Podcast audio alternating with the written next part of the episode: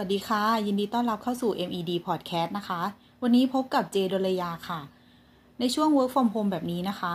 หากใครไม่อยากถูกอาการออฟฟิศซินโดมจู่โจม เพราะว่านั่งทำงานผิดท่าลืมลุกมาขยับร่างกาย หรือว่าเผลอเกรงคอบ่าไหลระหว่างนั่งทำงานโดยไม่รู้ตัวนะคะ วันนี้เจมี 4 เทคนิคง่าย ๆ ค่ะ ที่จะชวนทุกคนมาคลายเมื่อยแล้วก็ลดความเสี่ยงที่จะส่งผลถึงกระดูก แล้วก็กล้ามเนื้อในระยะยาวจากอาการของออฟฟิศซินโดรมกันค่ะ โดยจะเริ่มตั้งแต่การจัดองค์ประกอบของโต๊ะทำงาน รวมไปถึงการปรับเปลี่ยนพฤติกรรมการนั่งทำงานที่บ้านให้ healthy มีความสุข แถมร่างกายไม่ประท้วงมาฝากกันค่ะ อันดับแรกก็คือการตั้งจอให้พอดี จัดอุปกรณ์ให้พร้อมรองรับกับสรีระขณะทำงานนะคะ เพื่อเพิ่มสีสันให้การทำงานที่บ้าน หลายคนอาจจะมีไอเดียการจัดโต๊ะทำงานให้แจ่มๆ แต่ว่าสิ่งที่ควรให้ความสำคัญไม่แพ้กันก็คือ ฟังก์ชันของอุปกรณ์ที่จำเป็นในการทำงานค่ะ ไม่ว่าจะเป็นโต๊ะเก้าอี้หรือว่าอุปกรณ์ไอทีนะคะ เพราะว่าการทำงานที่บ้านนับจากนี้ค่ะ ไม่ใช่แค่การส่งงานหรือว่าการตอบอีเมลอีกต่อไปนะคะ แต่เป็นการต้องนั่งทำงานจริงจังวันละ 8 ชั่วโมง เพราะฉะนั้นนะคะต่อให้ใจพร้อมแต่อุปกรณ์ไม่พร้อม ร่างกายก็อาจจะสู้ไม่ไหวนะคะอันดับแรกเริ่มจากอุปกรณ์ไอทีค่ะ ไม่ว่าจะใช้โน้ตบุ๊กหรือว่า PC ตำแหน่งที่เหมาะสมของหน้าจอจะต้องอยู่ในระดับสายตา เพื่อให้ลำคอตั้งตรงขณะใช้งาน แล้วก็ควรปรับระยะห่างระหว่างจอกับสายตาประมาณ 2.5 ฟุตนะคะ ในขณะที่โต๊ะทำงานนะคะ ควรอยู่ในระดับที่แขนแล้วก็ข้อศอกสามารถวางงอทำมุม 90 องศา เมาส์แล้วก็คีย์บอร์ด ควรอยู่ในระดับเดียวกับข้อมือ แล้วก็ข้อศอกไม่วางห่างกันจนเกินไปจนทำงานไม่ถนัดนะคะ เช่นเดียวกับเก้าอี้ค่ะ ถ้าอยู่ในระดับสูงหรือว่าเตี้ยไปก็อาจจะทำให้ปวดขาแล้วก็น่องได้นะคะ ข้อที่ 2 ก็คือการนั่งหลังตรงค่ะ ถึงแม้ว่าการทำงานอยู่ที่บ้านจะทำให้เราไม่ต้องกังวลว่าท่านั่งตัวงอหรือว่าหลังค่อมจะทำให้เสียลุกนะคะ แต่ว่าอันตรายของท่านั่งเหล่านี้ค่ะ ก็คือจะทำให้หมอนรองกระดูกเกิดแรงกดทับมากจนเกินไป จนเป็นต้นเหตุให้เกิดอาการปวดเกรง เพราะว่ากล้ามเนื้อแล้วก็เส้นเอ็นโดนกดทับ ซึ่งในระยะยาวก็อาจจะนำไปสู่ภาวะหมอนรองกระดูกเคลื่อน หรือว่าหมอนรองกระดูกทับเส้นประสาทได้นะคะ ดังนั้นเพื่อหลีกเลี่ยงอาการปวดหลังจากการนั่งทำงานนานๆ ก็ควรหมั่นตรวจเช็คตัวเองบ่อยๆ ว่า เรานั่งอยู่ในอิริยาบถไหน เช็คลิสต์ง่าย ๆ ก็คือ พยายามนั่งโดยถ่ายน้ำหนักให้เต็มก้น หลังตั้งตรงติดพนักเก้าอี้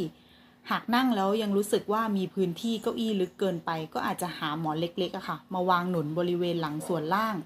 ซึ่งจะเป็นบริเวณสำคัญที่รองรับน้ำหนักตัวขณะนั่ง ที่สำคัญนะคะ ขณะนั่งทำงานนะคะ เราต้องไม่รู้สึกว่าโน้มตัวไปข้างหน้า หรือว่างอตัวลงจนเกินไปขณะมองหน้าจอ แล้วก็ไม่ควรนั่งไขว่ห้าง หรือว่าทิ้งน้ำหนักไปด้านใดด้านหนึ่ง เพราะว่าจะทำให้หลังแล้วก็สะโพกอะค่ะ เอียงผิดท่า ไม่สมดุลนะคะ ข้อที่ 3 ก็คือขยับตัวทุกชั่วโมงค่ะ การทำงานที่บ้านเนี่ยค่ะทำให้โอกาสที่เราจะมีกิจกรรมแอคทีฟระหว่างวันเนี่ยค่ะ มันหายไปนะคะ เพราะว่าปัจจุบันเนี่ยค่ะ ทุกอย่างถูกย่อมาไว้ในโลกออนไลน์ทั้งหมด ไม่ว่าจะเป็นการประชุม การชิดแชทกับเพื่อน หรือว่าการนัดกินข้าวกับเพื่อน ก็ต้องทำผ่านหน้าจอทำให้วันทั้งวันนะคะ เราแทบจะไม่มีโอกาสขยับออกมาจากหน้าจอเลย ซึ่งพฤติกรรมเหล่านี้ก็ล้วนเป็นผลเสียต่อสุขภาพทำให้กล้ามเนื้อแล้วก็กระดูกต้องรองรับกับน้ำหนัก แล้วก็แรงกดทับนานจนเกินไปนะคะ ระบบไหลเวียนเลือดก็จะไม่ดี ก็จะทำให้แขนขาอ่อนแรง ซึ่งต่อมาก็จะทำให้เกิดอาการเหน็บชานะคะ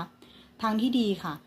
น่าจะลองหันมาตั้งนาฬิกาชีวิตใหม่ ด้วยการเตือนตัวเองให้ลุกขึ้นมาขยับอย่างน้อยทุกๆหนึ่งชั่วโมง คืออาจจะลุกขึ้นมายกแขนขา หรือว่าเดินออกไปสูดอากาศหน้าบ้าน หรือว่าบิดขี้เกียจก็ยังดีนะคะ เพื่อให้กล้ามเนื้อหลังอะ่ะได้เหยียดคลายแล้วก็ลดแรงกดบริเวณสะโพกและก็เข่า ที่สำคัญค่ะ ยังเป็นการเผาผลาญแคลอรี่ไปในตัวด้วย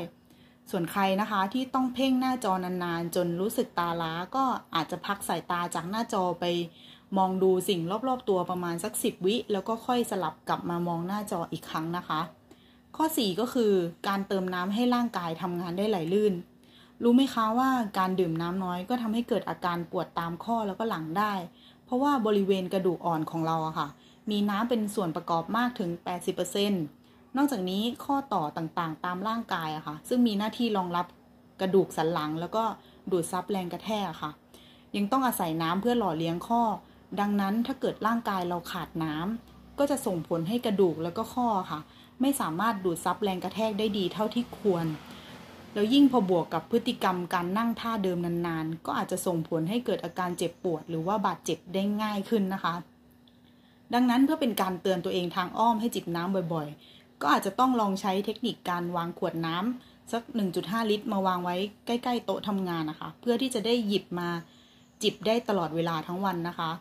ซึ่งการดื่มน้ำให้ได้อย่างน้อยวันละ 1.5 ลิตรอะค่ะ ก็จะสามารถทดแทนน้ำส่วนที่เสียไปได้อย่างเพียงพอ ช่วยเพิ่มความชุ่มชื้นให้กระดูกแล้วก็ข้อต่อ แล้วก็ยังช่วยหล่อเลี้ยงร่างกายให้รู้สึกสดชื่น สมองปลอดโปร่งทำงานได้ตลอดทั้งวันอีกด้วยนะคะ ซึ่งทั้งหมดที่พูดมาเนี่ยค่ะ ก็เป็นเทคนิคง่าย ๆ ที่นำมาฝากกัน เพราะนอกจากจะช่วยให้ทุกคนนะสามารถทำงานที่บ้านได้โดยห่างไกลจากอาการออฟฟิศซินโดรมแล้วอะค่ะ ยังช่วยส่งเสริมให้ มีบุคลิกภาพที่ดีขึ้น แล้วก็มีร่างกายพร้อมทำงานที่บ้านได้ในทุกๆวันอย่างมีประสิทธิภาพมากขึ้นด้วยนะคะ